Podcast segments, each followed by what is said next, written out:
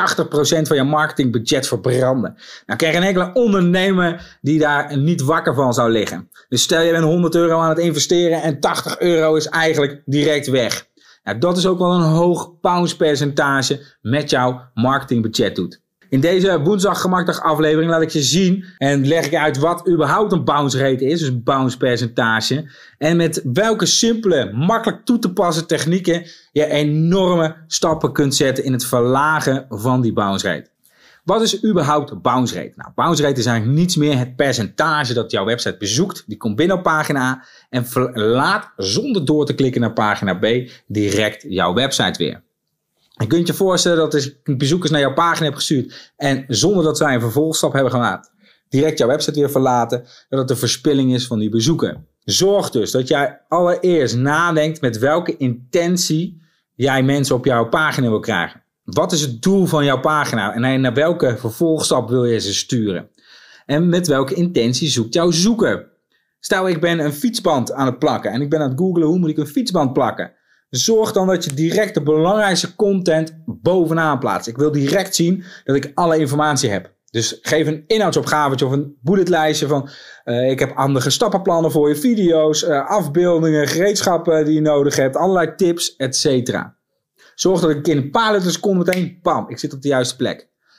Denk dan vervolgens na over de lettertype grootte. Heel makkelijk toe te voegen, vraag het je webdesign of pas het zelf aan.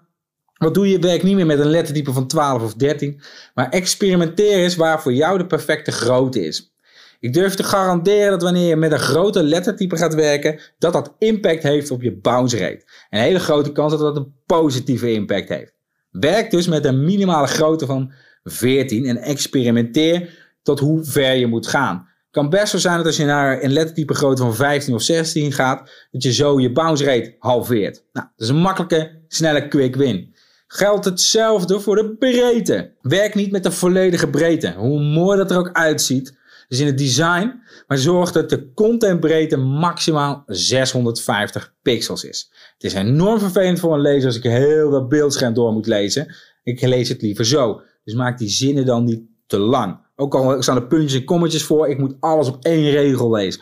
Prettiger werkt het wanneer je dat korter en beknopter houdt. Zorg vervolgens dat als je hebt nagedacht van hoe krijg ik die belangrijkste content erop, wat is dan de vervolgstap? Hoe breng je mensen verder met, qua informatie en het liefst ook in jouw funnel? Als ik een fietsband plakken artikel heb, dan wil ik eigenlijk dat ze naar een product gaan. Dus dat ik denk, nou, uh, het fietsbandplaksetje. Dus dan geef ik hier eigenlijk een interne link van dit zijn de meest handige gereedschappen om je band te plakken. Ik klik weer door, dus ik verlaag al mijn bounce rate en ik breng ze onbewust ook verder in mijn funnel. Want in het tweede artikel heb ik het ook over het complete fietsbandplaksetje. Dus zorg dat je nadenkt van oké, als ik hierop kom, wat kan ik aan, als upgrade of als aanvulling aanbieden om die bezoeker maar zo lang mogelijk op mijn website te houden. Hoe langer jouw bezoeker op je website blijft, hoe meer kans je hebt om hem dus eigenlijk uiteindelijk op die verkooppagina te krijgen. En dus van die bezoeker ook daadwerkelijk een klant te maken. Zorg dan ook dat je dus het juiste verkeer trekt. Waar haal je bezoekers vandaan? Of dat nu via social media komt, via uh, Google of direct verkeer. Het heeft een bepaalde impact op jouw bounce rate. Zijn mensen dus al bekend met jou, dan zul je zien dat het bounce rate al een stukje lager ligt.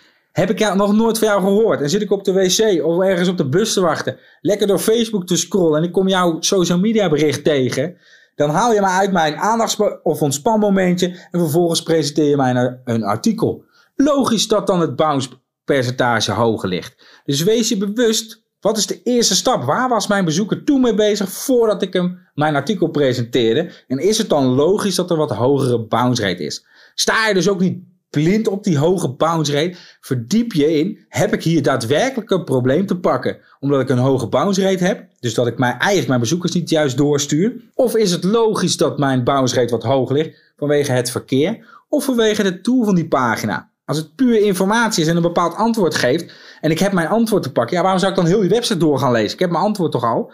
Dus wees je bewust. Wat is het eigenlijk voor soort content? Dus wat bied ik aan? En via welk kanaal komt het binnen? Denk dan vervolgens over het gebruiksgemak. Zorg voor de juiste opmaak en de kopjes en bullet points. Maar denk ook na, hoe kan ik dit gebruiksvriendelijker maken? Moet ik met een accordeon gaan werken? Moet ik met een inhoudsopgave met van die springlinkjes, met van die scrolllinkjes gaan werken?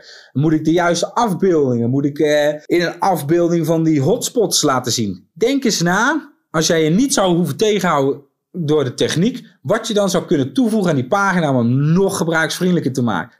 Toon bijvoorbeeld niet de rekenformule, maar zet er gewoon een rekencalculatortje op. Er zijn talloze plugins gemaakt die dit kunnen realiseren zonder dat jij die technische kennis nodig hebt. Zorg vervolgens voor de juiste leesbaarheid. Hoe leuk bepaalde lettertypes ook zijn, zorg dat het gewoon makkelijk en rustig te lezen is. En ik durf te garanderen, als je dit soort tips gaat toepassen, dat je aanzienlijk jouw bounce rate verder zult laten zakken.